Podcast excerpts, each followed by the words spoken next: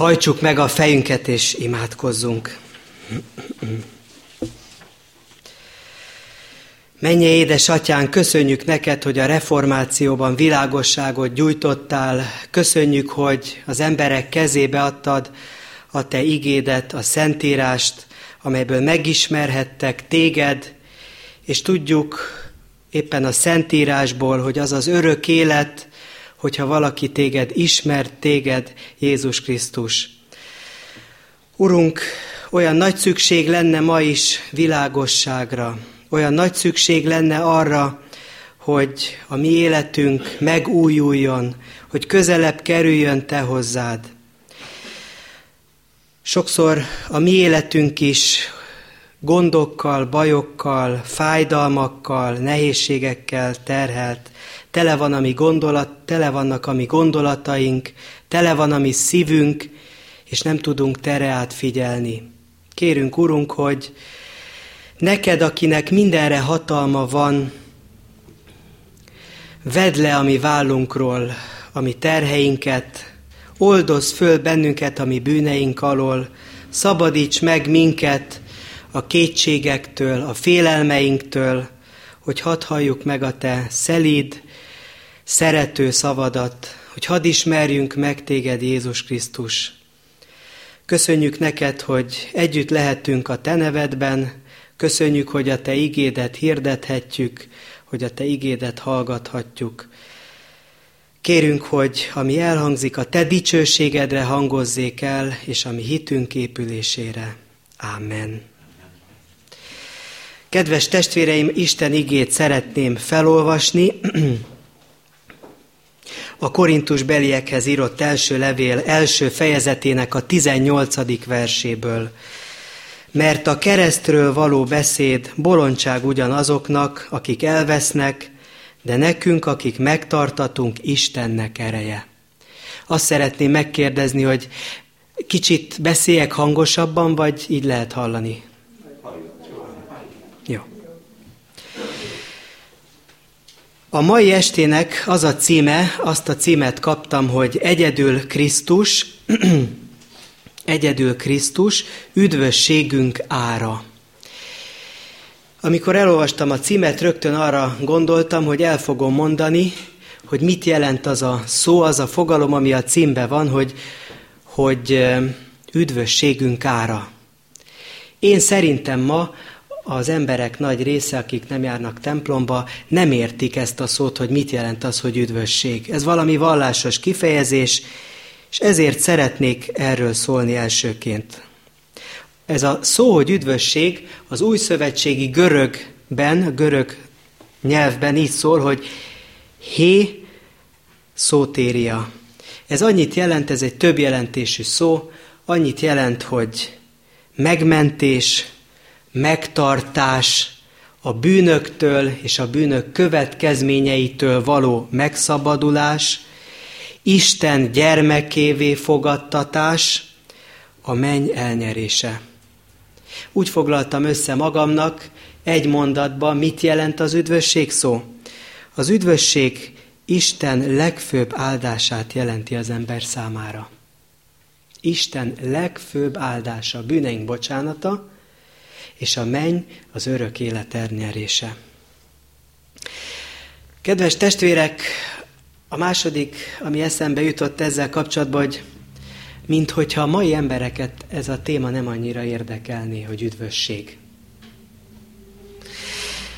Azt mindenki elfogadja és rábólint, hogy Luthert érdekelte, tudjuk, hol találok egy kegyelmes Istent, őt izgatta ez a kérdés, nem tudott aludni tőle, de a mai embert ez nem érdekli. Ha megkérdezek valakit, hogy barátom, társam, testvérem, van-e üdvösséged? Nem is értem, hogy mit kérdezel. Nem is érdekel, hogy mit kérdezel. A mai ember úgy tűnik, nem csinál belőle nagy ügyet. Pedig, kedves testvérek, azt gondolom, abban minnyáján egyet érthetünk, hogy a mai ember is a szíve mélyén vágyódik a szeretetre, vágyódik a megértésre, vágyódik az elfogadásra, vágyódik védettségre, nyugalomra, békességre. De a mai ember is, az Isten nélkül élő ember lelki sötétségben jár. Ezt a kifejezést, hogy lelki sötétség, a Biblia használja. Lelki sötétségben jár, tudatlan. Azt gondolom, hogy ma Magyarországon az egyik legnagyobb gond az emberek Isten kapcsolatát illetően az, hogy tudatlanok. Tudatlanok. Nem ismerik Isten kijelentését, Isten akaratát. A lelki sötétségben élő ember nem is gondol arra, hogy boldogulásának és nyugalmának kérdése valójában az Istennel való kapcsolatán múlik. Ha kapcsolatom van az Istennel, ha élő kapcsolatom van az Istennel, ha szeretett kapcsolatom van az Istennel, akkor van békességem. Ezt minnyáján tudják a hívő testvérek. Ha nincs kapcsolatom Istennel, vagy nem jó a kapcsolatom Istennel, akkor nincs békesség az életemben, a fejemben. A bukott ember egyáltalán nem is számol az Isten jelenlétével, annál inkább a pénz és az anyagi javak szükségességével. Múlt héten utaztam Erdélybe, és egy fiatal ember beszélt az életéről, a családjáról, a másiknak elmesélt az élettörténetét, hogy mit csinál Erdély ember lévén, mit csinál Magyarországon. Hát testvérek, az jutott az eszembe, hogy mindenről szó volt. Pénzről, megélhetésről, anyagiakról, szerelemről, hűtlenségről, megcsalásról, vágyról, de úgy beszélt ez a fiatal ember az élet dolgairól, mint hogyha Isten nem is létezne. Mint hogyha Isten nem is létezne. Mibe kerül az embernek saját üdvössége? Ezt a kérdést fogalmazta meg, hogy mibe kerül az embernek saját üdvössége. Másképp fogalmazva, hogyan kaphatok bűnbocsánatot? Hogyan nyerhetem el az örök életet? Miképp lehet az enyém? hogyan juthatok be a mennybe. Én remélem, hogy akik itt vagyunk, biztos vagyok benne, hogy bennünket érdekel ez a kérdés. Ezt a kérdést föltettem régen a hittanórán az óvodába a gyerekeknek, és később föltettem egy bibliórán a felnőtteknek is, és az volt a meglepő testvérek, hogy a gyerekek és a felnőttek, a felnőttek és a gyerekek ugyanazt válaszolták erre a kérdésre. Hogyan juthatok be a mennybe? Hogyan nyerhetek üdvösséget? Ugyanazt mondták a 4-5-6 éves gyerekek, mint a 40-50-60 éves felnőttek. Azt mondták, hogy az kerülhet a mennybe, aki jó. Aki jó. A jó ember biztos, hogy az Isten elé fog kerülni. A jó ember biztos, hogy a mennybe fog jutni. Vagyis az üdvösség a jó emberek Istentől kapott ajándéka. Biztos mi is hallottuk már ezt. Legyél jó. Jónak kell lenni. Azt is mondják sokan, hogy nem kell annyit imádkozni, nem kell állandóan a Bibliát olvasni, nem kell templomba járni. Elég, hogyha jó vagy, mert akkor a mennyországba fogsz jutni, akkor az Isten kegyelmes és irgalmas lesz te hozzád. Hadd kérdezzem meg, akik itt vagyunk, hogy te is, testvérem, jó embernek tartod magad? Te Isten előtt jó embernek tartod magad? Jó vagy? A másik emberhez méred magad? Jobbnak tartod magad a másik embernél? Annál a bukottnál, aki, aki, akit úgy hívnak, hogy Samáriai asszony, és volt már öt férje, és most együtt él egy hatodikkal? Te úgy nézel erre az emberre, hogy te jobb vagy ő nála? Te jó ember vagy? Testvérek, akik így gondolkoznak, hogy ők jók, azok eh, úgy gondolják, hogy jutalom jár az ő jóságukért az Istentől. És szeretném elmondani azt is, hogy ne áltassuk magunkat, mi minnyáján így születtünk, hogy azt hisszük magunkról, hogy jók vagyunk. Ebben mi beleszülettünk. És ebbe a jó ember képzőbe, valaki egyszer így mondta, hogy jó ember képző, mi ebbe járunk. Van, aki egy egész életen keresztül, hát én jó vagyok. Engem elismer a környezetem, nekem jó fizetésem van. Rám fölnézhetnek az emberek. Kedves testvérek, mivel az ember meg van győződve arról, hogy jó, ezt igyekszik igazolni saját maga előtt, mégpedig úgy, hogy a saját maga meggyőződése belátása szerint igyekszik cselekedni azt, ami szerinte jó. A saját igazságát követi. Hát hányan mondják azt, hogy szerintem? Szerintem olyan mindegy, hogy, hogy, hogy, hogy Jézus Krisztus, vagy, vagy Mohamed, vagy, vagy ilyen vallás, vagy olyan vallás, hát szerintem olyan mindegy. Mert szerintem csak egy Isten van, és te így imádod, te meg úgy imádod, az a lényeg, hogy imád. Mert szerintem ez jó. Aztán sokan mondják, hogy szerintem, hát szerintem ma már nem lehet mindent úgy érteni, ahogy a Szentírásban le van írva. Mert szerintem a fölött már eljárt az idő. Valaki ezt úgy mondta, hogy ez a szerintem vallás. Egy csomó ilyen ember van Magyarországon, nem? Akik, akik ebben a szerintem vallásban élnek. Miközben azt hiszik magukról, hogy ők jók. Nagyon sokan az egyház tanításának szigorú betartásával igyekszenek Isten közelébe férközni. Elmegyek az ilyen-olyan szertartásokra, és Isten előtt rendezem magam. Ha elmondok egy bizonyos szent szöveget, részt veszek a liturgiában, akkor, akkor Isten előtt rendben vannak az én dolgaim. Hát ennyi az egész. Testvérek, a gazdag ifjú jutott eszembe, hát ő is így gondolkozott. A környezete is meg volt győződve erről, hogy ő jó. Hát ki mehet be más a mennyországba, ha nem ő? Hát ő egy jó ember. Ő megtartja a vallási előírásokat, ifjúságától fogva. Hát ő, hát ő egy jó valaki. És a tanítványoknak csodálkozniuk kellett, amikor Jézus azt mondja, hogy hát nem, az ilyenek nem mehetnek be sajnos a mennyországba.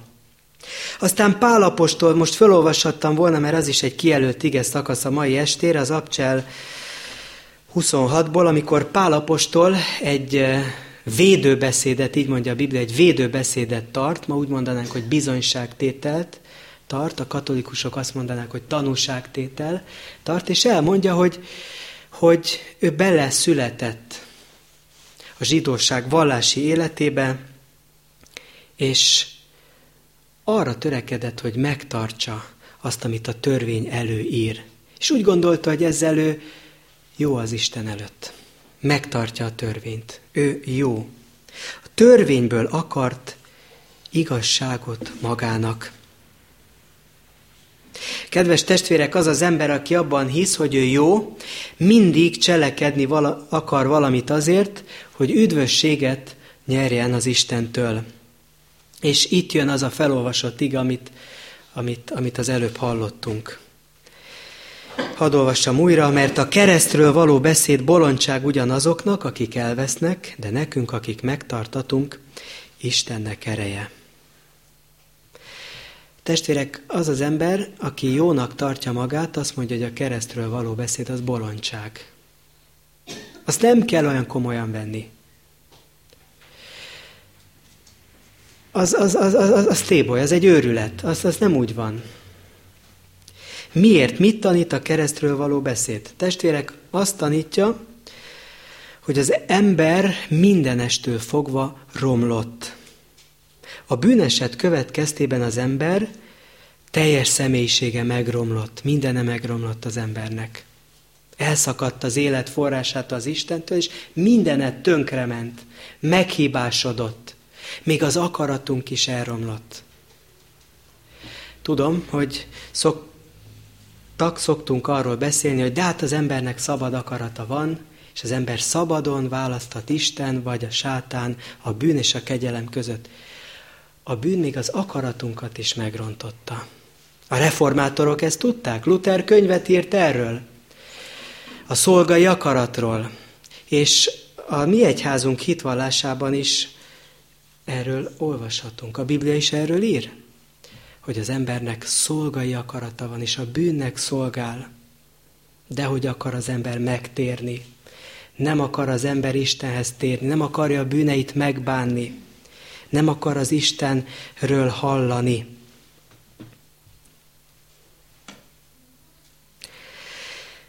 Azt is elmondja a Szentírás, hogy ebben a romlott állapotában az emberre örök kárhozat vár. Örök kárhozat vár. Érdekes testvérek, hogy erről a témáról, a pokorról az Ószövetség is beszél, meg az Új Szövetség is beszél. És nem egy vagy két helyen, hanem nagyon sok helyen. Jézus többször beszél a kárhozatról. És itt zárójelben leírtam magamnak, hogy olyan különös, hogy a 17.-18. században még a lelkészek beszéltek a pokol szörnyűségéről, rettenetéről, ma viszont én úgy látom legalábbis, hogy ma nem nagyon.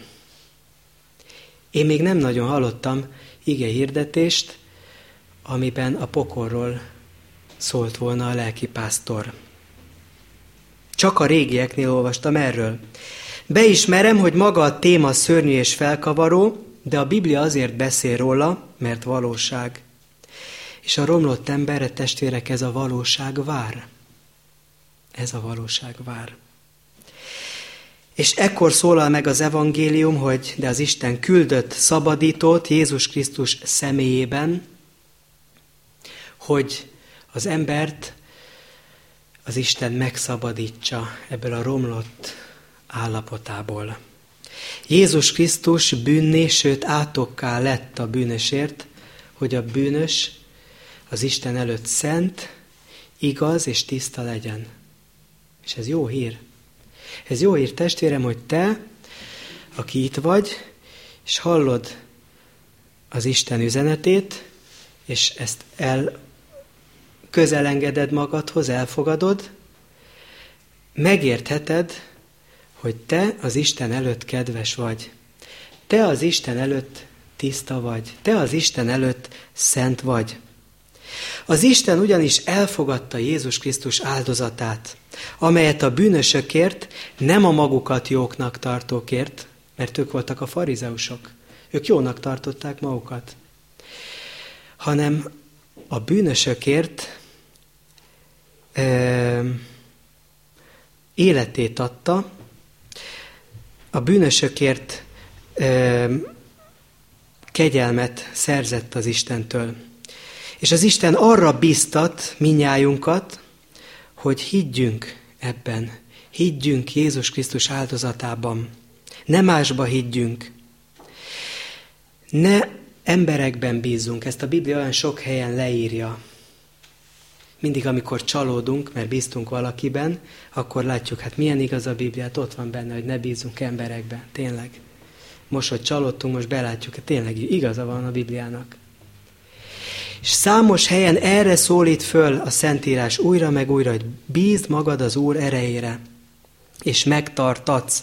Ne az érzéseidre hagyatkozz, ne a korszellem parancsát kövesd, ne arra adj, hogy mit mondanak a világba rólad mások, hogy gondolkodnak a családi életedről, a házasságodról, a gyermeknevelésedről. Hidd el, hidd el ehelyett, hogy Isten megváltott gyermeke vagy a Krisztus áldozatáért egyedül. Kedves testvérek, a maga jóságában bízó ember ezért tartja bolondságnak a keresztül való beszédet. Mert az, aki a maga jóságában bízik, az mindig tenni akar valamit. Egyszer hallottam a tévébe egy, egy pap lelkész mondta, hogy ezeken a szertartásokon mi besegítünk, a, így mondta, hogy mi besegítünk a jó Istennek. Hát be kell segíteni a jó Istennek. Hát nem elég az, amit Krisztus tett. Azt mondja Pál, hogy mindenre elég nekem az, amit Krisztus megszerzett. Mindenre elég. Elég arra, hogy az Istentől bűnbocsánatot kaptam. Elég arra, hogy az Istentől hitet kaptam, élő hitet kaptam. Elég arra, hogy üdvösségem, örök életem van. Mindenre elég. Kedves testvérek, a maga jóságában bízó ember nem tudja elviselni, hogy az irgalom legyen megváltásának egyetlen alapja. Nem szívesen ismeri el, hogy bűnös, hogy Isten kegyelmére kell bíznia magát. Nem akarja elismerni. Mert majd én megcsinálom, majd én megoldom az életemet, majd én rendbe teszek mindent. Nem szenvedheti, hogy koldusként bánjanak vele. Kedves testvérem, most megint hadd tegyek föl egy kérdést, hogy te neked is bolondság a keresztről való beszéd? Vagy Istennek ereje?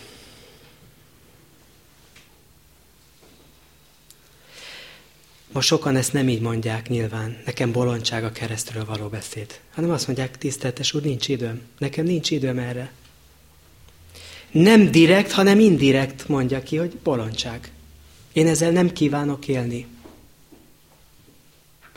Akiknek Istennek ereje a Krisztusról való beszéd, azok mindig a jobb részt válasszák, választják, bocsánat, mint Mária, amikor Jézus bement, és odaült, mert ott van Jézus, és őt hallgatjuk. És van időm rá.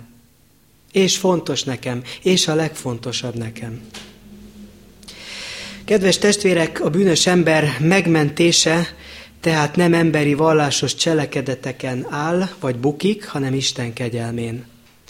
És szeretném elmondani azt is, hogy nem azért kegyelmes az Isten, mert Krisztus váltság halált halt a kereszten a bűnösökért, hanem Isten kegyelmes, és ezért halt váltság halált a kereszten. Mostanában úgy elhatároztam, hogy elmondom, hogy, hogy ne nyugodjunk meg, addig, amíg, amíg, amíg nem vagyunk bizonyosak abban, hogy én is Isten gyermeke vagyok, hogy Krisztus az én védkeimet is elvette. Ne nyugodjunk meg. Mert olyan sokszor halljuk, nézek igehirdetéseket az interneten, meg olvasok e, igehirdetéseket, és olyan sokszor halljuk, hogy Jézus Krisztus mindenkiért meghalt. Hát érted is meghalt. Hát gyere, és döntsél, és válaszd őt. Testvérek, szeretném elmondani, hogy akikért az Úr Jézus meghalt, azok mind üdvözülni fognak. Azok mind üdvözülni fognak. Jézus Krisztusnak egyetlen egy csepp vére sem hullott el hiába. Akiknek üdvözülnie kell. Ahogy hallottuk szerdán az ige hirdetésbe, megfogott engem az Esperes úr szolgálata, hogy ugye a hit az a mennybe kezdődik el. És ezt olyan jó volt hallani, hogy a hit a mennybe kezdődik el. Így van. Nem a, az én döntésemmel kezdődik el, hanem a mennybe. És ez már elkezdődött, és akiknél ez elkezdődött és beteljesedett, azokért a, Kriszt, a Krisztus meghalt. Kedves testvérek, az igaz, hogy arra hív bennünket az Úr, hogy a keresztről való beszédre figyeljünk minden nap, minden nap. Az ember életében vannak nehéz kísértések, próbatételek, szomorúságok, fájdalmak, de jó, hogyha ezt úgy mélyre ültetjük és tudatosítjuk magunkba is, hogy de hát én Isten megváltott gyermeke vagyok. Krisztus nekem megoldást szerzett az én bajaimra, fájdalmaimra, bűnbocsánatot kaptam tőle, sőt, örök életem van. Végezetül még annyit szeretnék elmondani, hogy a keresztről való beszéd kapcsán testvérek, hogy az a csodálatos, hogy aki Isten gyermekévé vált, az nem is szakadhat el Isten szeretetétől. Tehát aki egyszer Isten gyermekévé lett, az mindig Isten gyermeke marad. És ez is egy jó hír. Jó hír, akik újjászülettünk, megtértünk, hitben járunk, élünk, gondolkodunk, hogy minket nem sodorhat el senki és semmi az Isten szeretetétől. Mert ez nem rajtunk áll, hanem ez is az Istenen áll. Emlékszünk, hogy az Úr Jézus a főpap imádságában, János 17-ben azt mondja, hogy ő nem a világért imádkozik, hanem azokért, akiket az Atya neki adott. Gondolja valaki, hogy akik, akikért a Krisztus imádkozik, azok elvesznek? Tudjuk, hogy az Úr Jézus imádkozott Péterért, hogy el ne fogyatkozzon az ő hite, és Péter elbukott, és a hívő ember is elbukik. De közben jár a hívőkért valaki, Jézus Krisztus, és ezért ők megtartatnak. Ezért ők megtartatnak, mert a Krisztus áldozata olyan csodálatos, olyan nagy, nagyobb a mi bűneinknél, a mi bukásainknál, hogy megtartja a hívőket az üdvösségben. Megtartja a hívőket. Kedves testvérek, a keresztről való beszéd nekünk, akik megtartatunk Istennek ereje. Beszéljünk mi is a keresztről beszéljünk mi is, az Úr Jézus Krisztusról, beszéljünk Isten kegyelméről egymásnak, mit végzett el Isten a mi életünkben, hogy épülhessünk mi is egymás hite által. Amen. Hajtsuk meg a fejünket és imádkozzunk.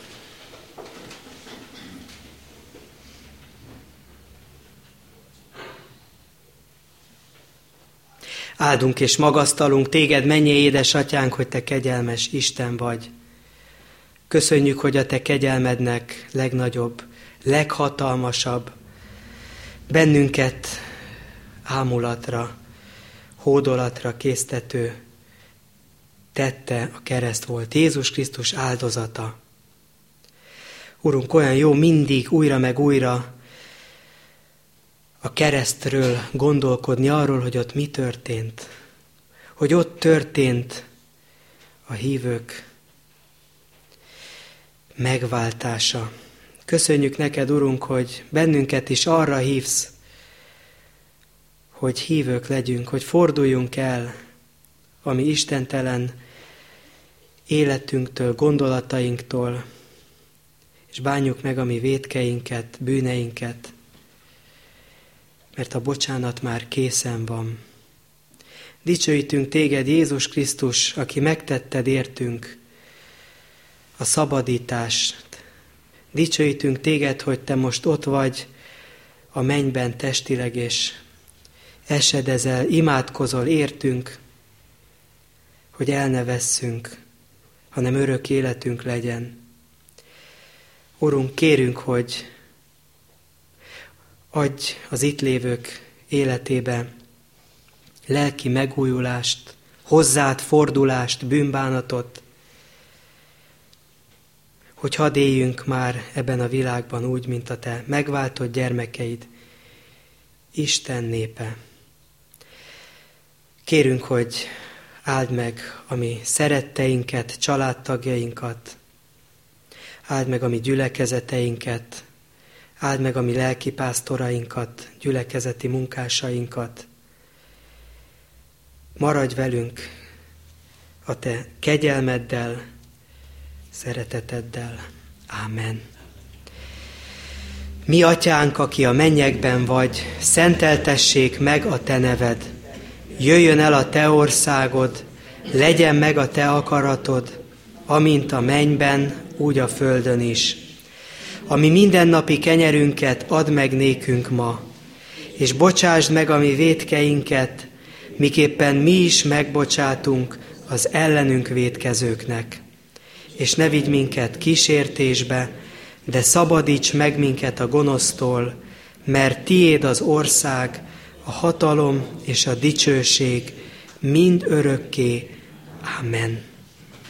Fennállva kérjük a mi Urunk áldását.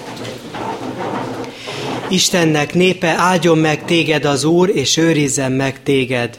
Világosítsa meg az Úr az ő orcáját te rajtad, és könyörüljön te rajtad. Fordítsa az Úr az ő orcáját te feléd, és adjon néked békességet. Amen.